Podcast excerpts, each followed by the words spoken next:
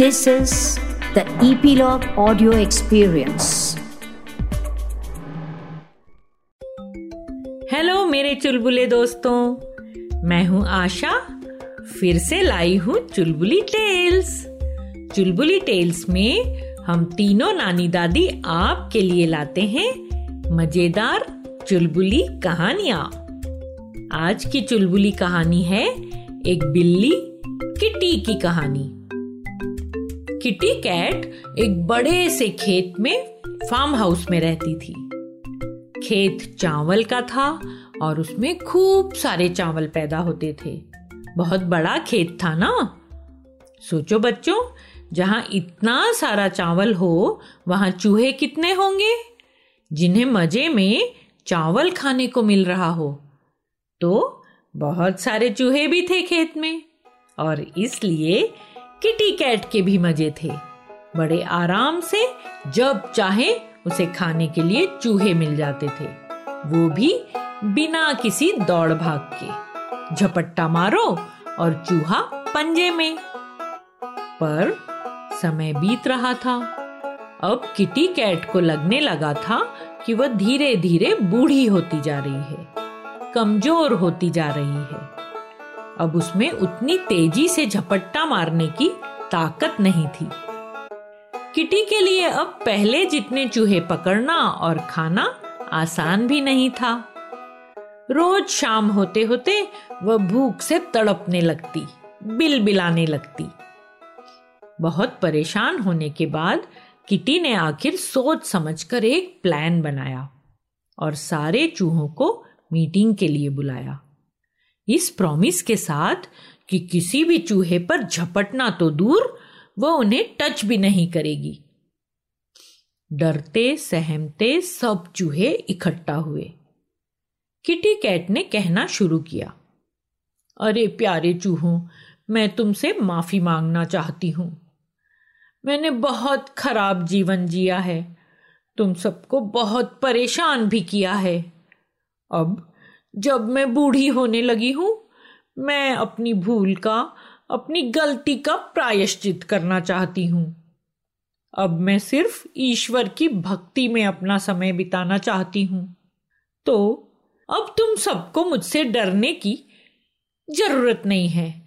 बिना डरे तुम इधर उधर दौड़ने भागने के लिए पूरी तरह आज़ाद हो।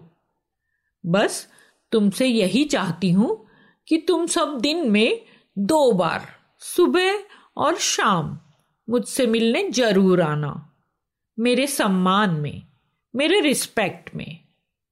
अरे हाँ लाइन बनाकर आना, ताकि मैं एक एक करके तुम सबको देख पाऊँ, और मुझे अकेलापन भी ना लगे।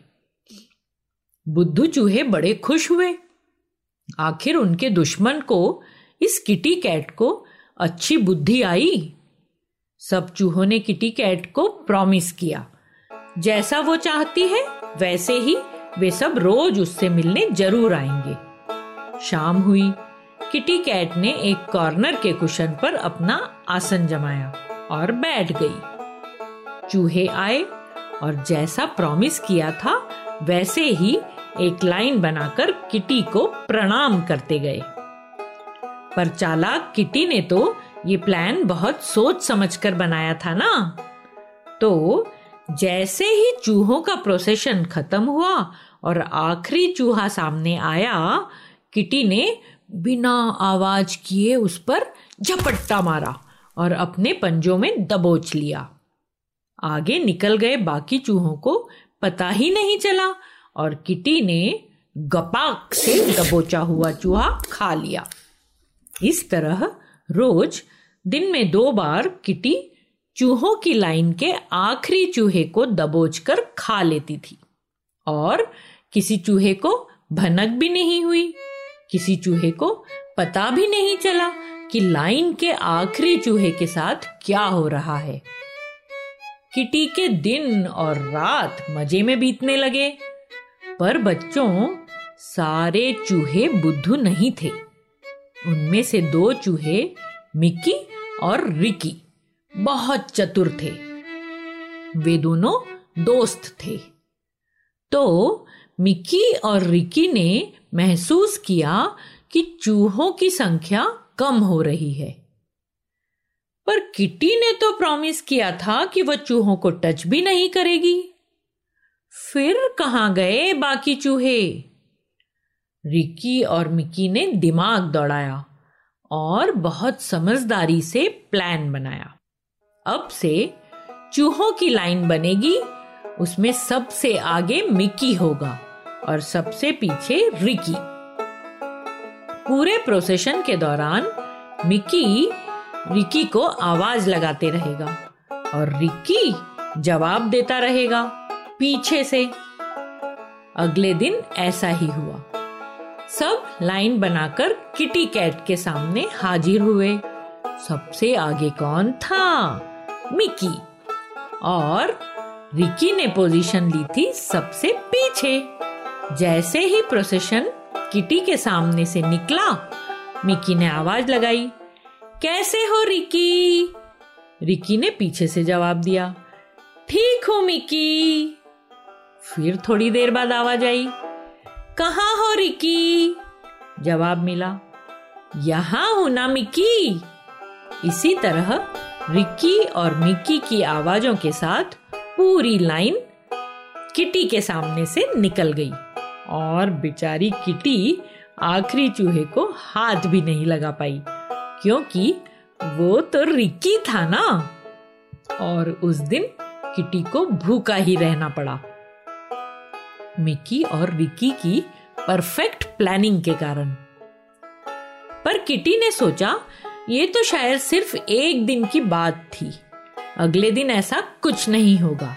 और वह एक मोटा सा चूहा दबोच कर अपनी भूख मिटा लेगी। पर ये क्या? अगले दिन भी same arrangement same type of procession कैसे हो, रिकी? ठीक हूँ, मिकी। कहा हो, रिकी? यहाँ हूँ Micky. Ricky Micky Ricky Micky. इन्हीं आवाजों के साथ पूरा प्रोसेशन फिर से निकल गया किटी के सामने से। और आज भी किटी को भूखा रहना पड़ा। किसी तरह भूखी किटी ने अपने गुस्से को दबाया और अगले दिन का वेट किया।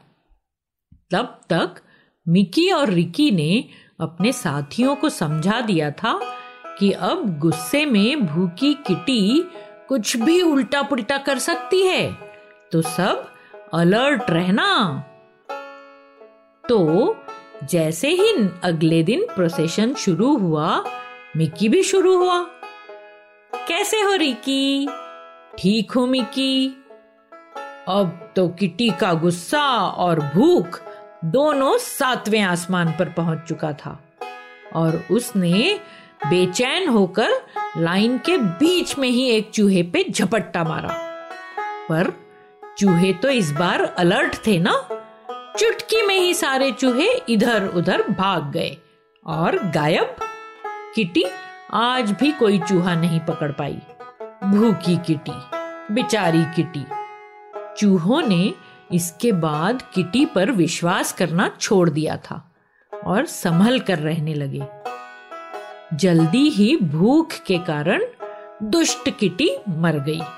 और रिकी और मिकी सारे चूहों के बीच बड़े सम्मान के साथ रहने लगे, बड़े मज़े में रहने लगे। ये थी दुष्ट किटी कैट की और चतुर चूहों मिक्की और रिकी की कहानी। आज की कहानी कैसी लगी बच्चों? फिर नई कहानी के साथ जल्दी मिलेंगे।